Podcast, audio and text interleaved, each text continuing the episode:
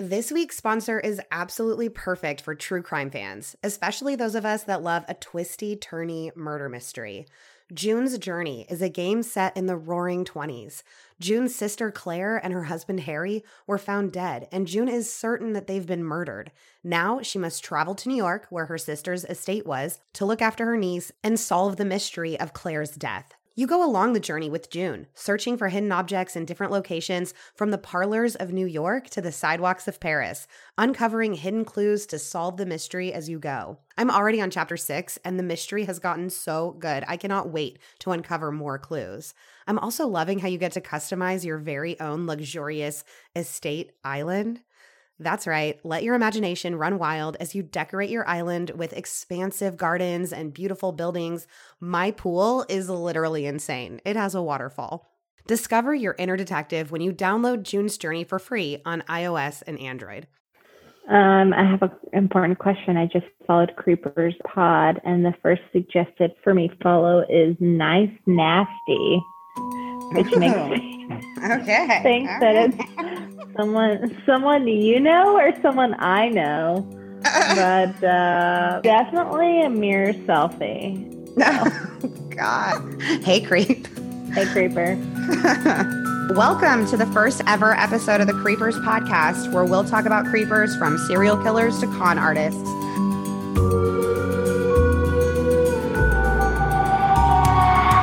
Am your host, Kristen Williams, and each week I'm going to tell my friend and true crime newbie, Mogab, one of my favorite true crime stories. Hey, hey Mogab. Hey, sis. I'm so excited. I am a total newbie and a total creep, so I can't wait. This episode is sponsored by Prose. Supporting our sponsors really helps support the show. A couple of years ago, I decided it was probably time I figure out some kind of skincare routine. But the problem was, and has always been, too many options. I don't know exactly what I need or what's best for me and my skin. So, thus far, my solution has been to just buy a skincare line off the shelf and hope it helps. But that's all about to change when my custom skincare from Prose comes in. Each and every bottle of Prose custom hair and skincare is made to order and personalized with a unique blend of naturally powerful and proven effective ingredients to meet your needs. In fact, in a third party, double blind, dermatologist supervised controlled clinical study, aka the gold standard in research studies, Prose proved that personalization works better than off the shelf alternatives. Try it for yourself and get your healthiest hair in 30 days or get your money back. Prose is so confident that you'll love your results that they're offering our listeners an exclusive trial offer so that you can see the difference custom care can make. That's 50% off your first subscription order at prose.com slash creepers. That's P-R-O-S-E dot com slash creepers for your free consultation and 50% off your one-of-a-kind formulas. Prose.com slash creepers. Let's get right into this week's episode. So this week we are talking about the case. Are you ready? Yeah, um, I really am. this is the case of Richard Glossip, who I have mentioned to you before. Yeah. Um, he is on death row in Oklahoma, and this case makes me insane.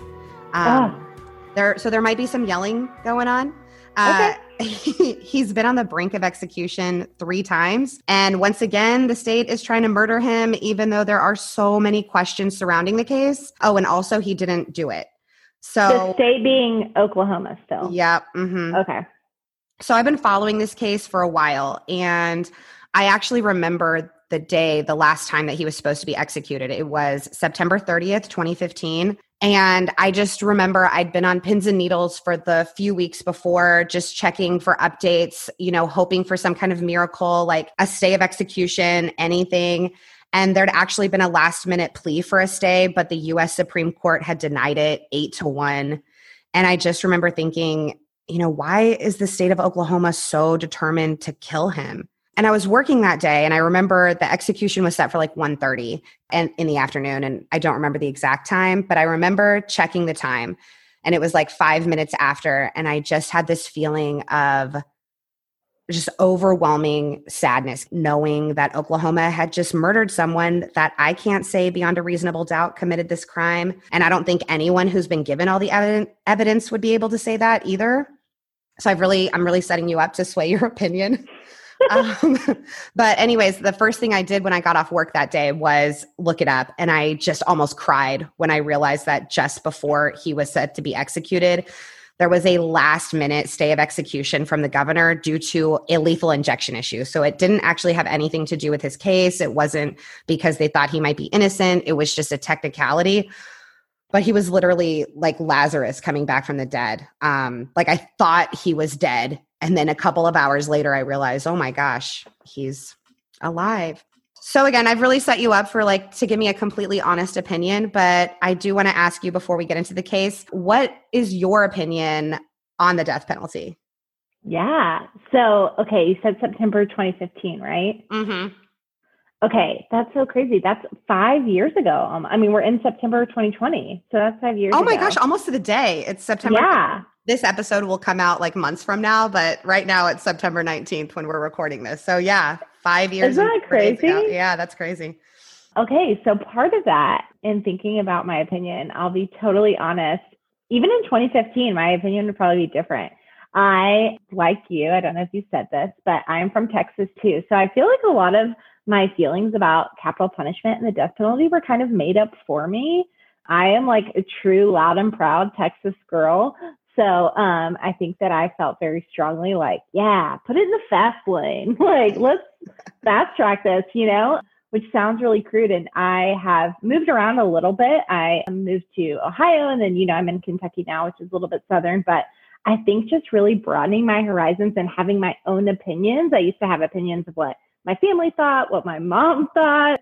And now I think that I really feel differently. And so I, this is probably going to infuriate people. I don't know how I feel. I do feel like it's a case by case basis, but I do feel strongly that there is a lot that can happen with individuals when they are in the criminal justice system and the judicial like process. And so I don't necessarily feel the same way I did even in 2015 or like I did in the early 2000s about the death penalty. My opinion has really changed. Like, so I'm excited to hear this case. I don't know anything about it, so I'm excited to hear. Yeah, I I think I'm similar to you where I you know, when I was younger, I had different opinions about the death penalty. And I think as you just get more information and you hear more stories, you know, your opinions should change. And I think there's a lot of misconceptions about the death penalty. Mhm. I think, you know, a lot of the reason why people believe in it is they, you know, they think it deters crime,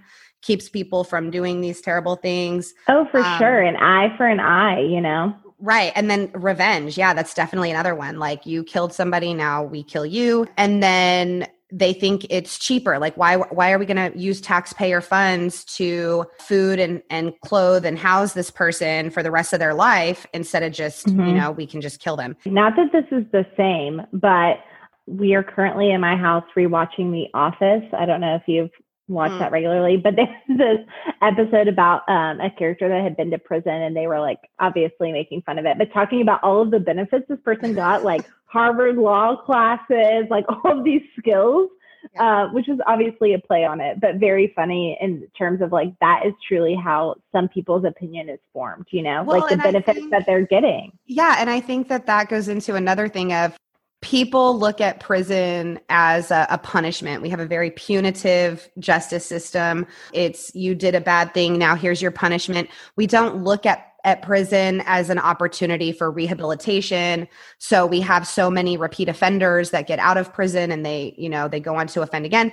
And so having things like college classes that it, it makes a lot of people mad. Like I'm Mhm. paying for these prisoners. Oh, if I just go and and rob a store, I'll get to go to college for free too. They have this mentality, but if you look at it, it's what is best for our society as a whole. Educate people, give them another opportunity, let them, you know, make their life better and then they won't continue to repeat. So, but back to what I was saying about it being people thinking that it's cheaper. It's actually more expensive to keep somebody in prison for life because of appeals. They get a million appeals, and so that costs a lot of money, and it's it's really expensive to execute somebody. And then there have been a lot of studies done looking at the correlation between death penalties and violent crime, and there isn't any. It's not a deterrent. They've shown that prison really isn't a deterrent, and they've definitely shown that the death penalty is not a deterrent. Nobody's like, oh, yeah, I totally go kill that guy, except uh, I don't want to get the death penalty. So I'll just, you know, I'll go to Michigan where they don't have it. Uh, yeah. Okay, so let's get into this case of Richard Glossip that is just infuriating to me. Okay, so like I said, this is a case I've been following really closely for maybe six or seven years now. But the information for this episode comes largely from the documentary Killing Richard Glossip, and mm-hmm. I'll list full sources in the show notes. So, Richard Glossip was one of 16 kids. Uh, he has seven brothers and eight sisters. I know. 16? Sorry. I know. My cousin has 10 kids, and I'm like, girls, sit down. I know. I know. At the time, this is 1997. Mm. At the time, he was the manager of this rundown motel called the Best Budget Inn. and he is charged with the hire and payment for the murder of his boss, Barry Van Treese, which was done by the maintenance man of the motel, Justin Sneed. There's zero physical evidence implicating him in the crime, and almost the entire case against him was that Justin Sneed said he told him to do it. Uh, and he agreed to testify against Richard in exchange for taking the death penalty off the table. So, what happened? Barry Van Treese was 54 years old. He was the father of seven kids, and he was from Lawton, Oklahoma. Why do these people have so many kids? I don't know. I want zero. I don't know. There's no like religious aspect that I could find. I don't know. Did you Google that? I okay. did not. Moving on. He'd spent most of his life in banking before investing in three rundown motels that he called the best budget inn. So lots of drug activity, sex work, like shady stuff going on there. Um, to really to really paint the picture for you, they share a parking lot with a strip club. So oh, uh, as a former Waffle House waitress, I can um, I, the picture is painted. Excellent. Okay. So on the night of January 6th, 1997, Barry stopped by the Oklahoma motel at 6 p.m. and took care of some things that he needed to do.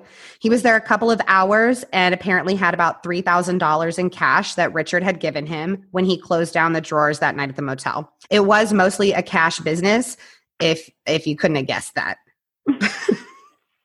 Same as the waffle. yep. Richard, who'd been managing the motel for two years and had often received bonuses for meeting or exceeding sales goals, uh, lived in an apartment behind the motel with his girlfriend, Deanna. So around 8 p.m., Barry leaves the motel and stashes the receipt money under the front seat of his car.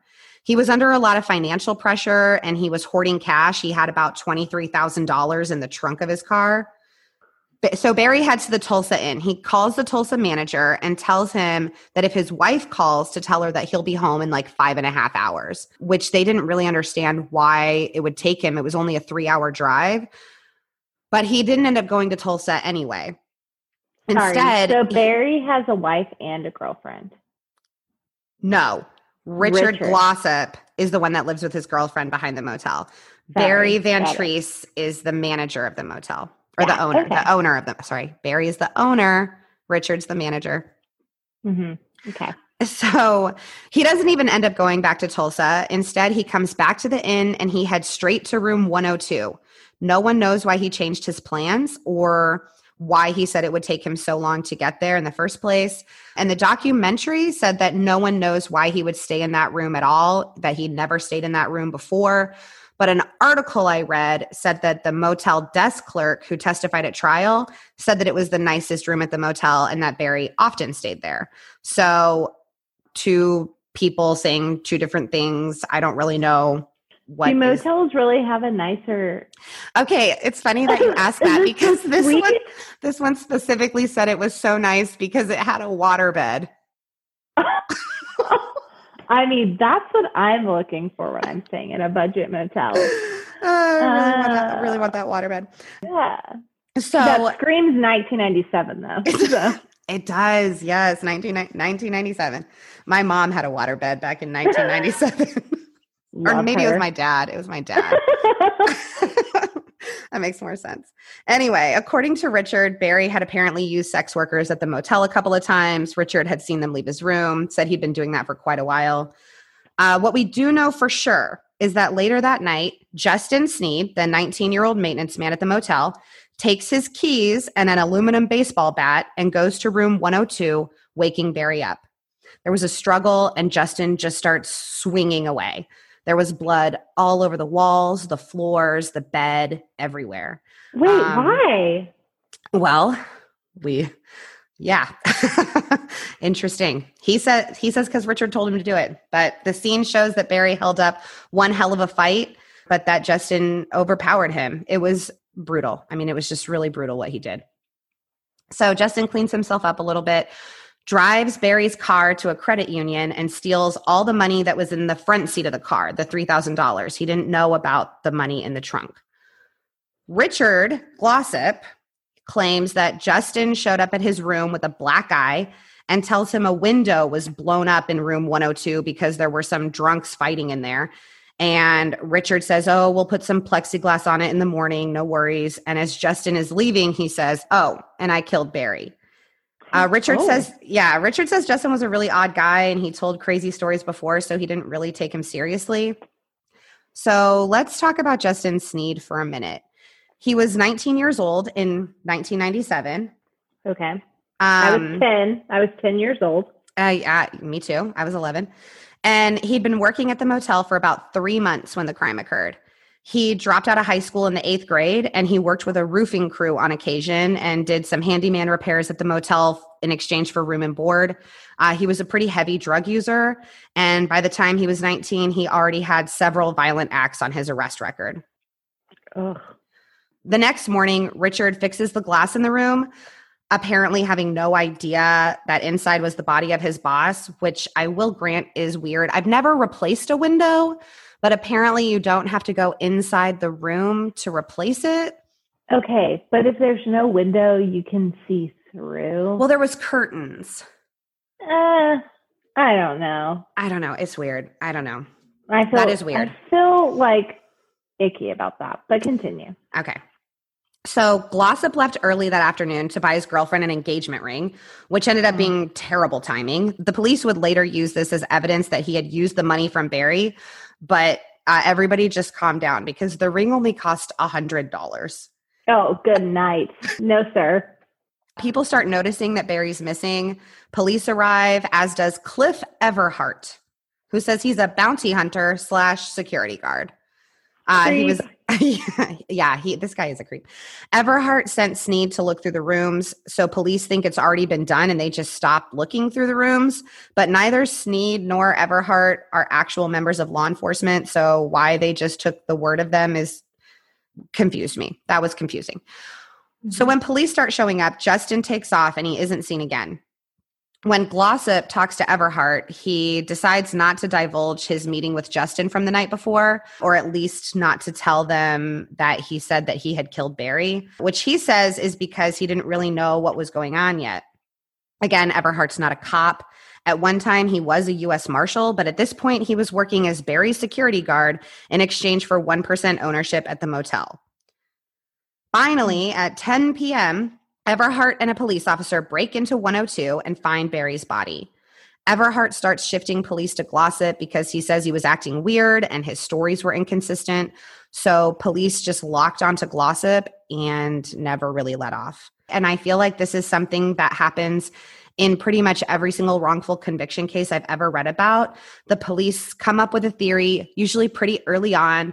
It's usually based on some sort of evidence or something, but once they have that theory, they never really let go of it. They start twisting evidence and witness statements to back up that theory instead of letting the facts form their theory.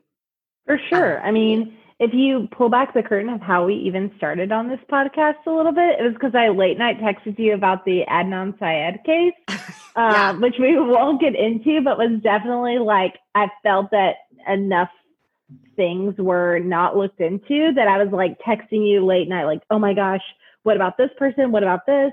And this reminds me of that so much. And I think you responded to that text and was like, wait till I tell you about this case. And yeah, mm-hmm. it's crazy. It's crazy. It's funny that you brought up Adnan because I was actually about to say that. With his case, it was a phone call. Like somebody called in and said, you should look at the boyfriend and Mhm.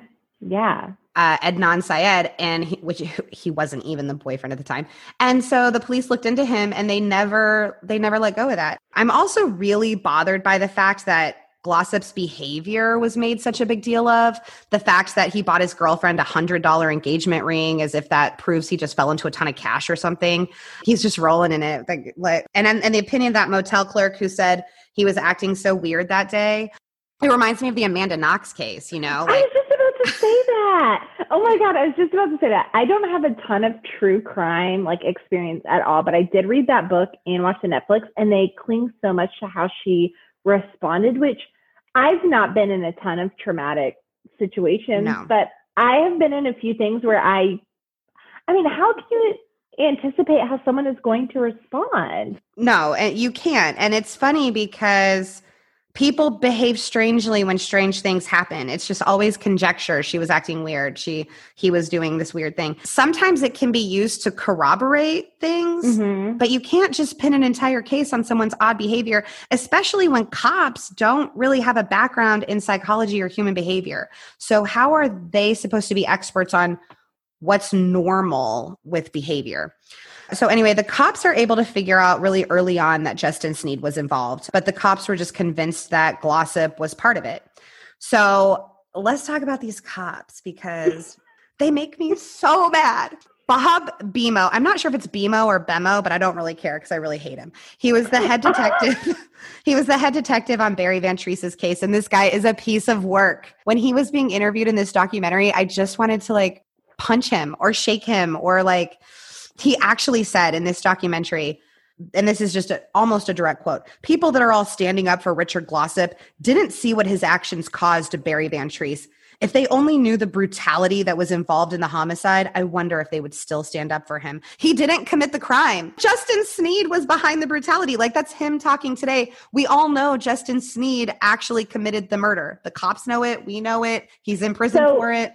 Is the question just if Glossip pay like we know that Justin Sneed did the act. Mhm. It's just whether or not he was paid off or requested by. exactly But Yes. the, who did the actual murder is not in the question. Correct. The- Okay. Everybody knows it was Justin Sneed. His DNA is all over the place. He's admitted to doing it. So the fact that this cop is like, people are standing up for Richard Glossip, but if they knew the brutality his actions caused, I'm like, Justin, Justin did it. Like Richard didn't. It's very frustrating.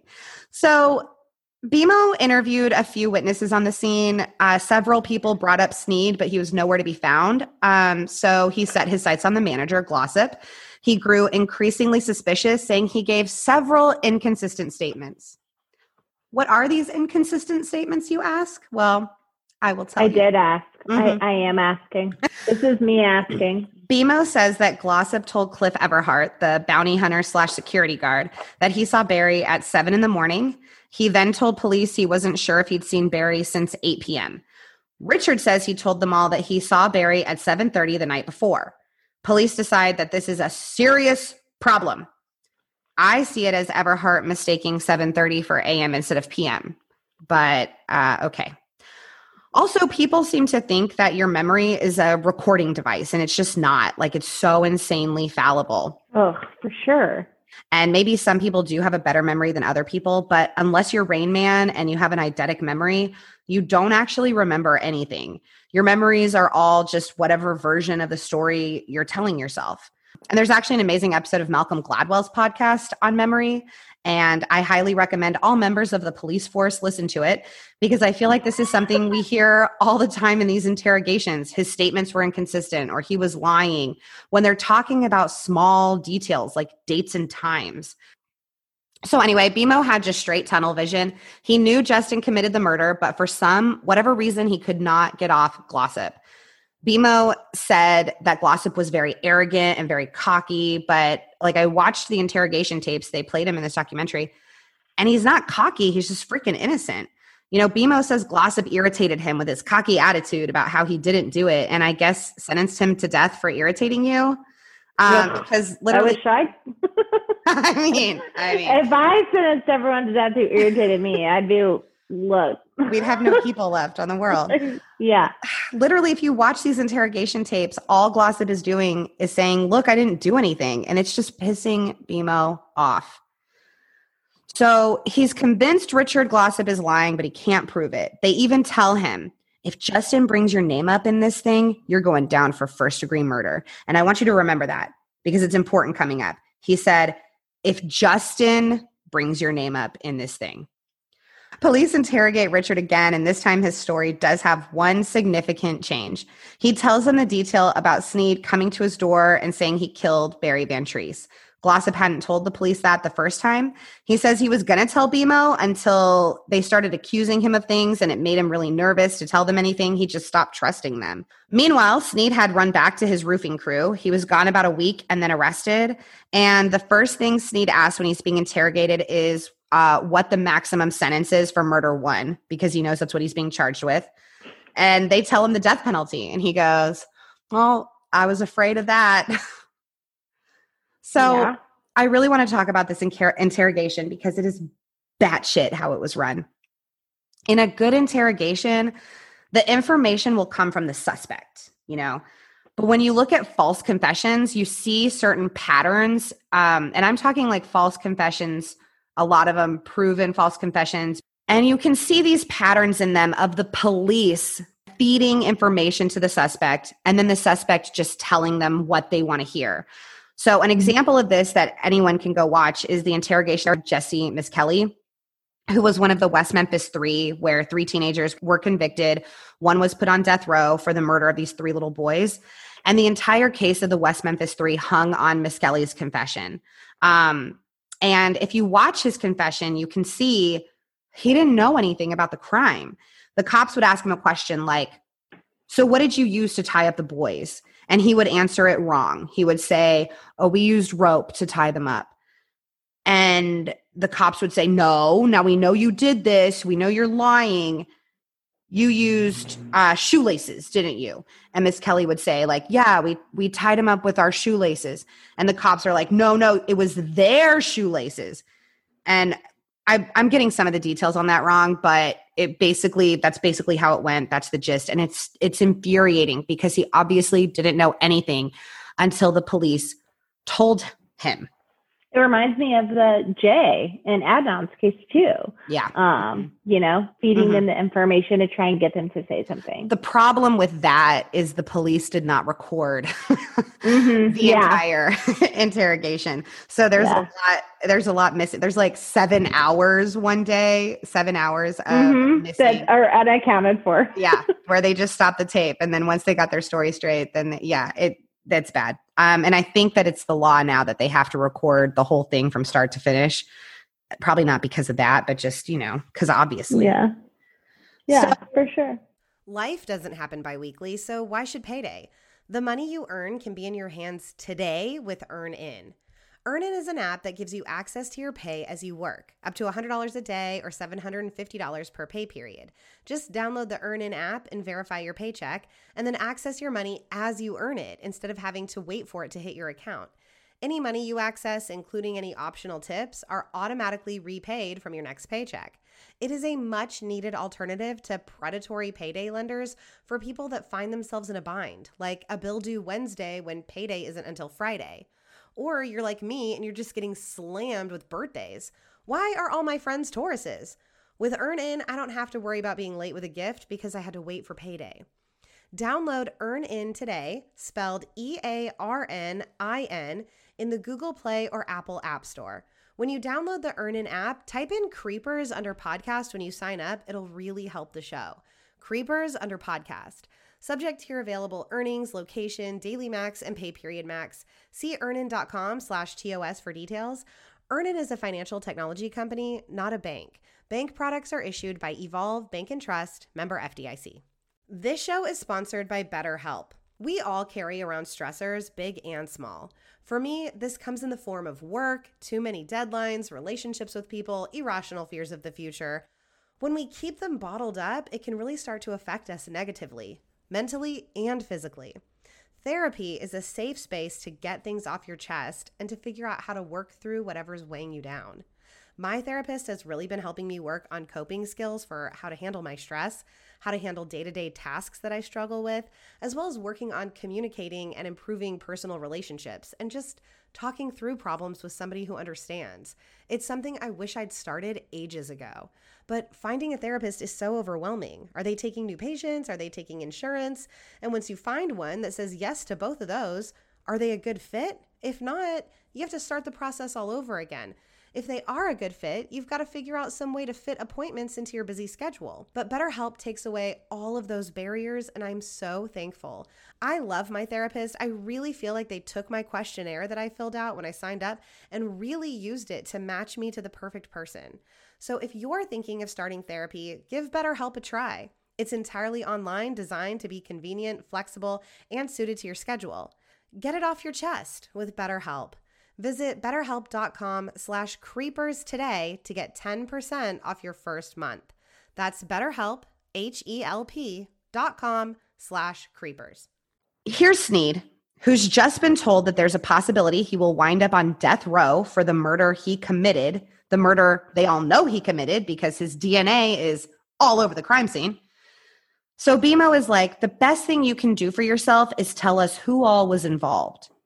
So they're telling him that there will be a benefit to him if he says someone else is involved. So then Bemo tells Sneed, you know, we got Rich. He's also under arrest.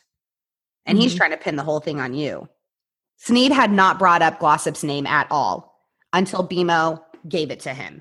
So uh, they've given Sneed all the information that he needs at the time to pin it back on Richard they say we know somebody else is involved and he's like okay mm-hmm.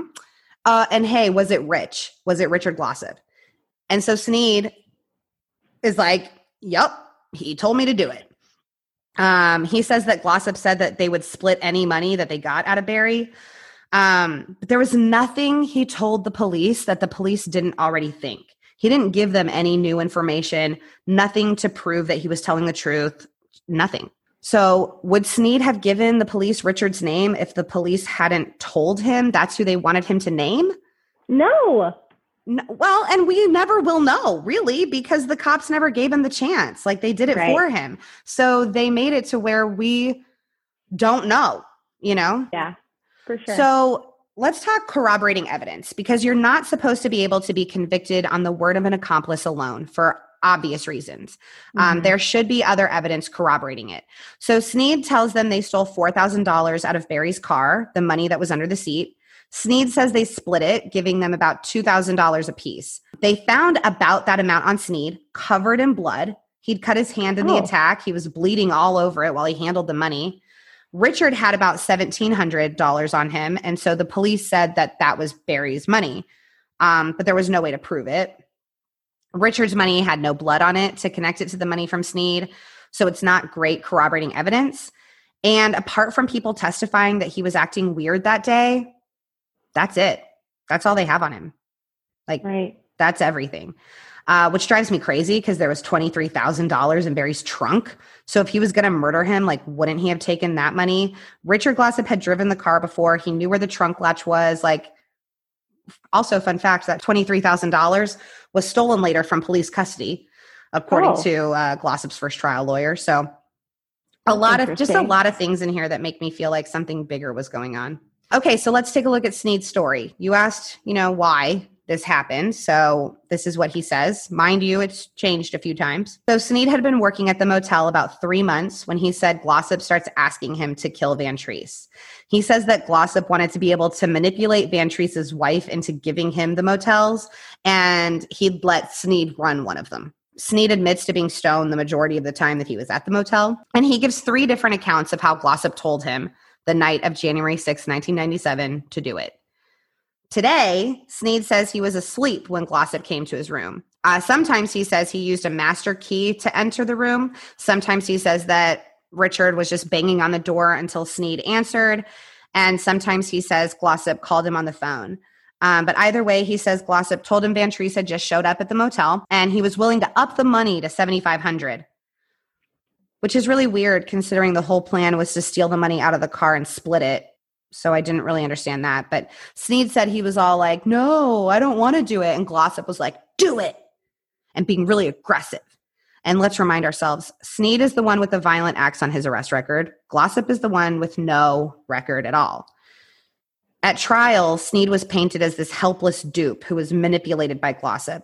And Glossip is painted as this criminal mastermind who wanted to take over the motel. Sneed today, he says he really thought by telling them this story that he insists is the truth, that the police would allow him to go home. So that's why he said it.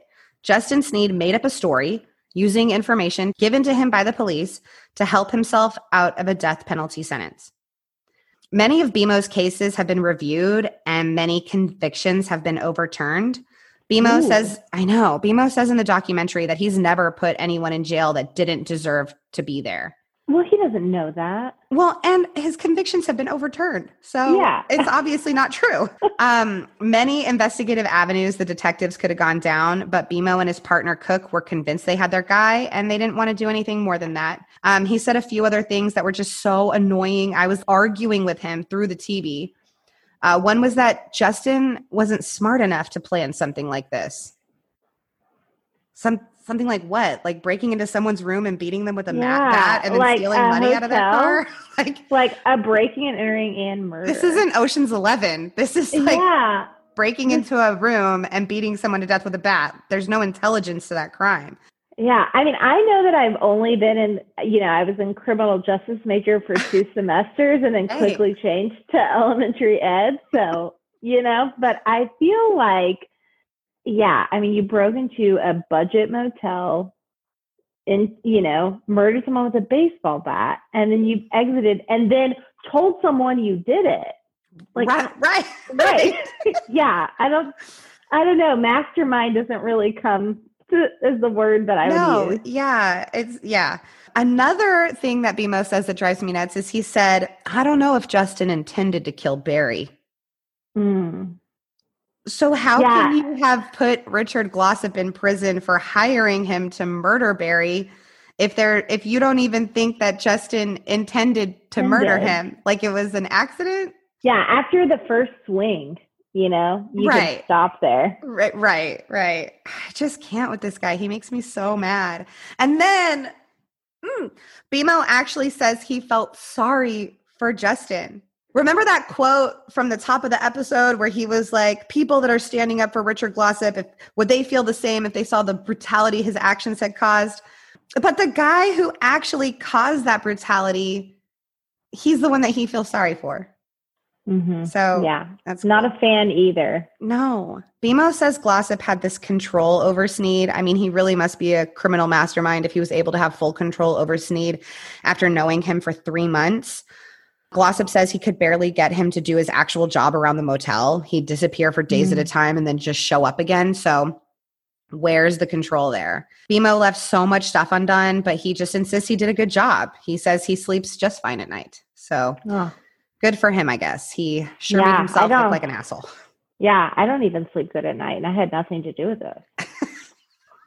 So that's all they had on Richard. A murderer saying Richard hired him after the police implicated him by name, and $1,700 they found that may or may not have come from Barry's car. No one can put Glossip in the room, no DNA, nothing, but there is DNA for Sneed all over the room. How does that not change their mind? They just how believe Sneed. Man, how is this man on death row? I know. Truly.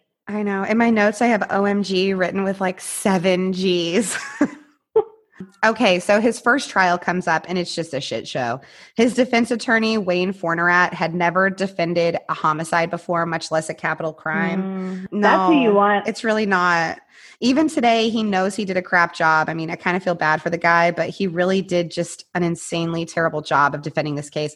I think his worst mistake was not getting the interrogation tapes into evidence. So the jury never saw how the police led Justin to implicate Richard Glossip. Like they said, this lawyer in the documentary said they really should have gone frame by frame through the tape, showing the jury every single step, pointing all those things out. And he didn't do anything with it. By day two of the six day trial, he wanted to take a blind plea, meaning that they would just plead guilty and the judge would just give him whatever sentence the judge wanted to.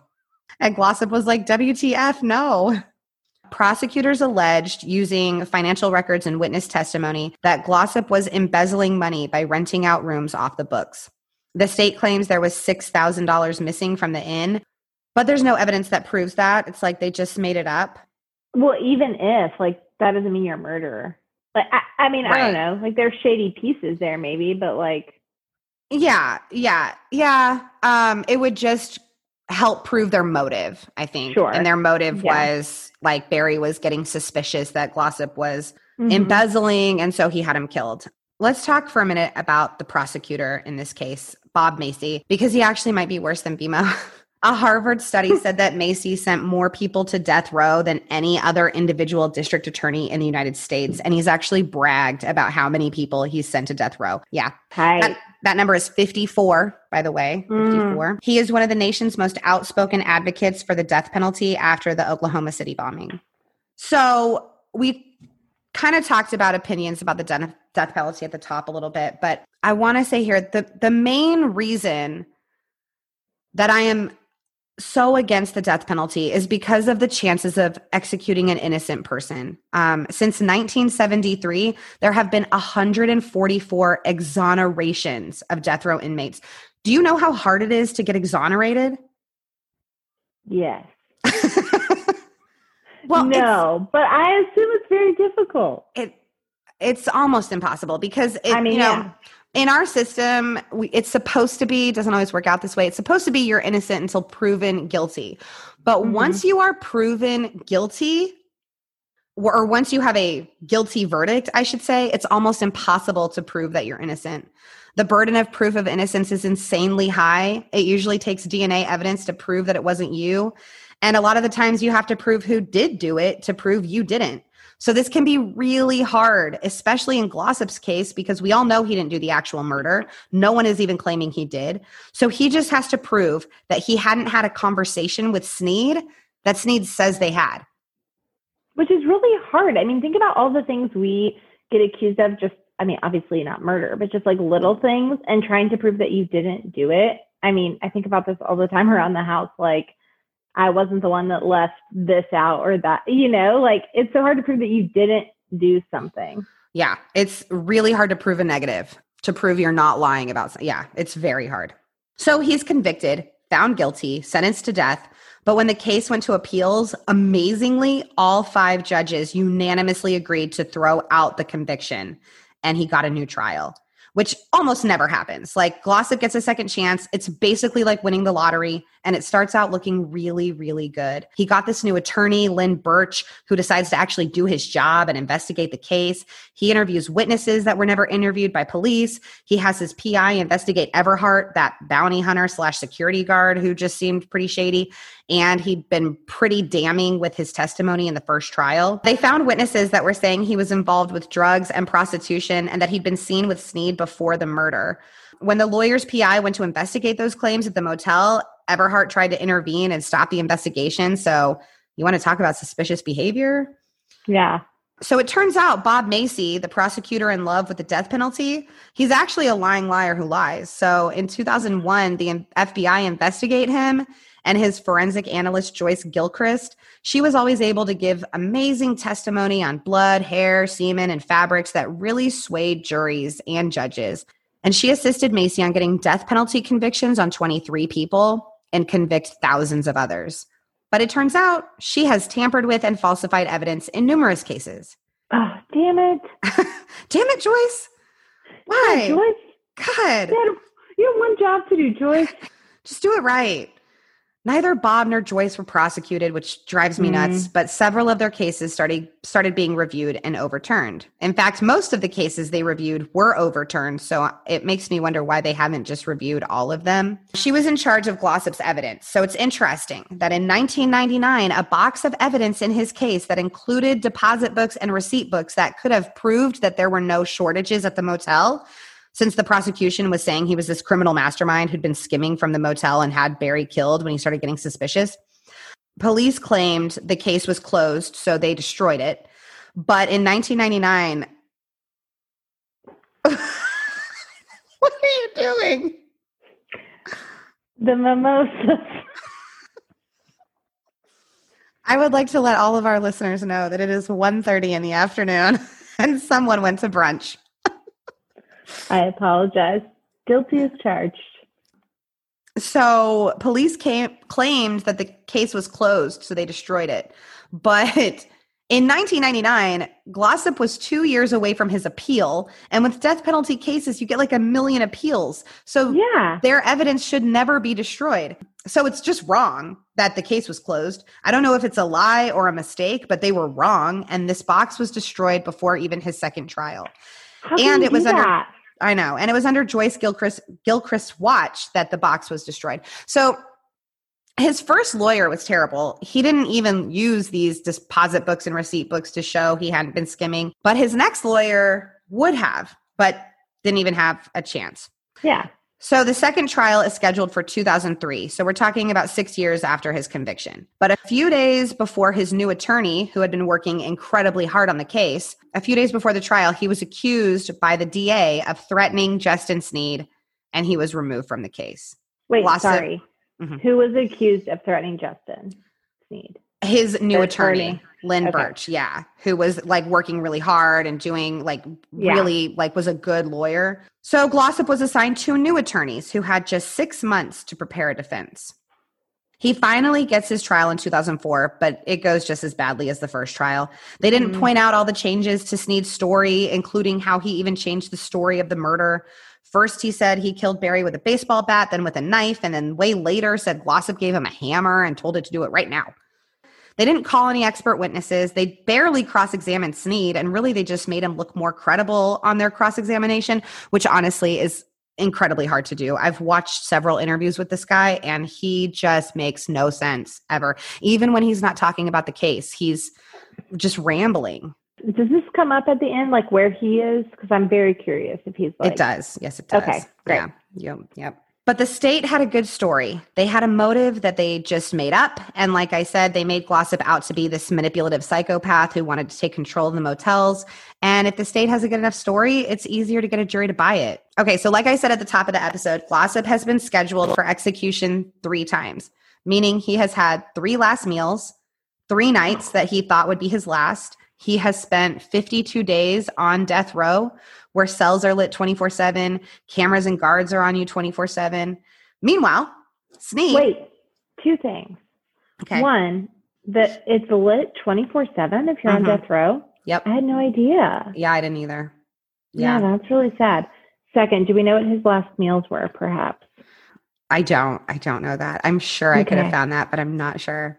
Please research that and just get back to me privately. That's all. He's, you know, miserable on death row in these lit cells 24 7. Meanwhile, Ugh. Sneed's over here living it up in a medium security prison where he says the biscuits are fantastic. So, Okay, I was Yeah. wondering where he was, and the Mhm. biscuits may be good, but they're no Bojangles biscuits, which I've recently really become addicted to. But that's another story. Probably not. He also says he doesn't de- he doesn't think that he deserves to be there because he was honest, Mogab. He says he was just he says this is teaching kids that there's no reward for being truthful. Okay. I told the truth, so why am I still in prison? Because you murdered somebody with a baseball bat. Yeah. Uh, and no reward for being honest. How about being in a medium security prison and not on death row where Richard Yeah, is? Like no there's your reward, reward. for being. Uh, so I said that his last execution in 2014 had a last minute stay due, due to an issue with the lethal injection. Um, so what had happened was they'd actually botched two executions before, and they decided to halt all further executions until they got it all figured out. So they have not. Botched on him or someone else? no, other two other people Okay. that that had died, but like Right. in a way that they're not Yeah. supposed to die, you know. So they haven't uh, executed anybody since then, since 2015. But in February of 2020, because 2020 is full of good news, they announced they're ready to start killing people again. So um, oh, great. yeah, it's really bad news for Richard Glossip. And that brings us to today. Uh, he has a new attorney, Don Knight, who says the only hope to find evidence that proves actual innocence, or I'm sorry, he says the only hope for Glossip is to find evidence that proves actual innocence, which would only grant him a new trial, which honestly, with wrongful convictions, like that's all I want. Yeah. It seems like Don, Don Knight really has his ducks in a row. So if he gets a new trial, the third time might actually be the charm for him. But getting him actual innocence is going to be nearly impossible, as there was never any forensic evidence in the case that pointed to Glossip, no money trail apart from that $1,700. So, how do you prove actual innocence when you were never really proven guilty in the first place? Right. Like, how do you prove innocence when you weren't necessarily so involved in something. Like there are things that happen every day that we're not a part of, but I don't know how you would prove that you're not, you know? Right. This is why when you asked me at the beginning of the episode, like, how do you feel about capital punishment and the death penalty? This is why I don't feel as confident as I used to because my previous feelings would have people like this already executed, you know? Right. Yeah. I've taken to going through because I listen to a lot of of true crime podcasts and podcasts on wrongful convictions. And they always mention the state that they're in um, hasn't actually used the death penalty in 10 years, 20 years, 15 years, whatever, in a long time. So I start to get this impression that, oh, I guess like people aren't really getting executed anymore. I was like, I wonder how we're doing in Texas. So I look it up. Mm-hmm. it's like one a day. And which is not funny. I'm not laughing at that at all. I think it's terrible. I feel like beyond a reasonable doubt should not apply in death penalty cases.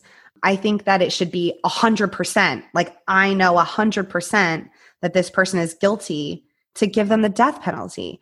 It shouldn't, there should be no question in your mind. Did he do it? Did he not? I think he did it. So I'm going to go ahead and give him the death penalty. It's, and really, we should just do away with it anyway. I'm so excited to see what people think after they hear this. Like, after they hear this episode, what do you, people think. Did he did it? Do they not? Like, I know. did their feelings change based on this? I mean, this has been so interesting to hear about. I have so many questions, and I'm definitely going to go watch this documentary for sure too. Like, yeah, it's called Killing Richard Glossip. It's really good. Both of his parents have died since he's been in prison. Oh, um, I know. He has two kids. Don't want anything to do with him anymore. Um, he does have several supporters that are working really hard for him besides his attorney. One is Sister Helen Prejean, who does a lot of work for the wrongfully convicted. She's a staunch opponent of the death penalty. She says, you know, we don't have to kill our own citizens. So why are we doing it? Mm-hmm. And I just feel like what yeah. you said about eye for an eye, that's really the reason. Like people think that justice is an eye for an eye. I'm going to do to you what you did to somebody else.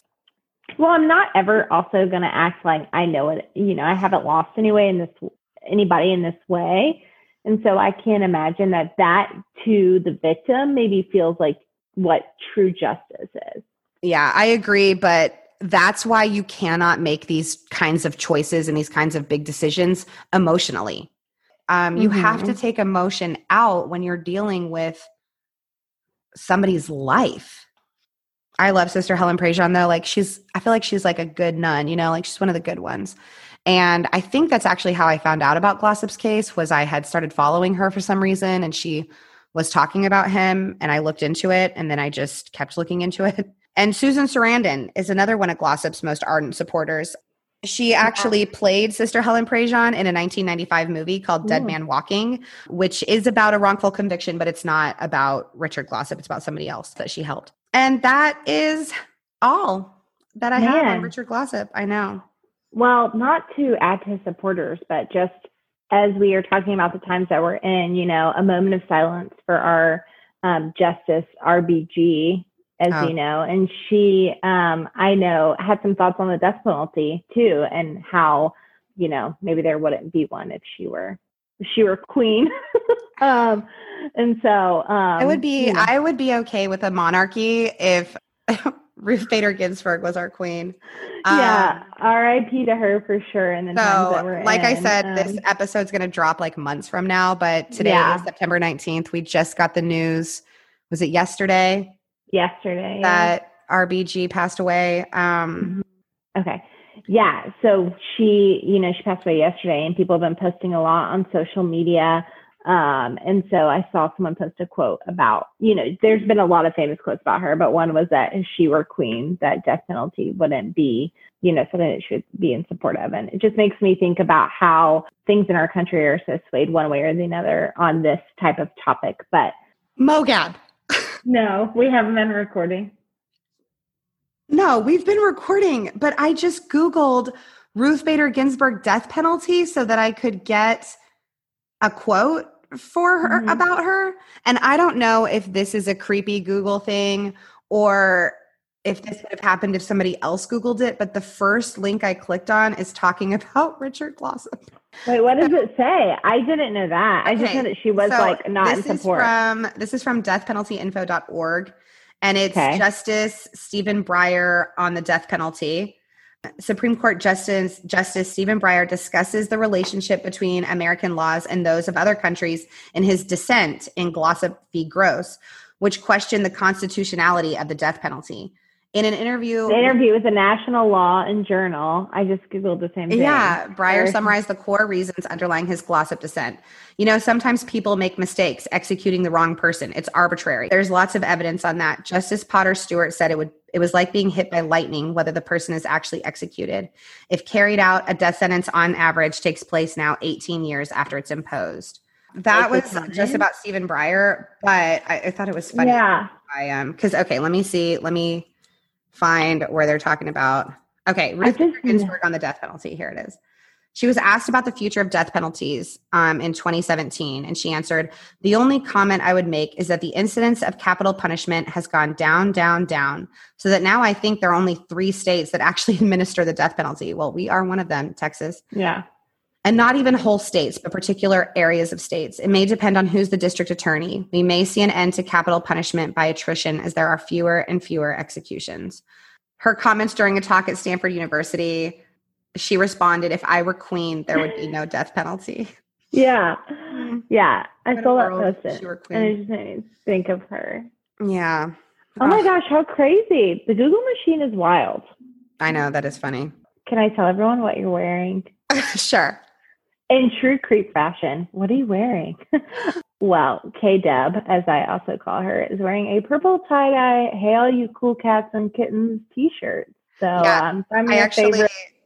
I actually had a friend come over last week and she saw me wearing this shirt and she was like, none of the proceeds from that shirt actually went to Carol Baskin. To Wait, no, no, I bought it off Etsy.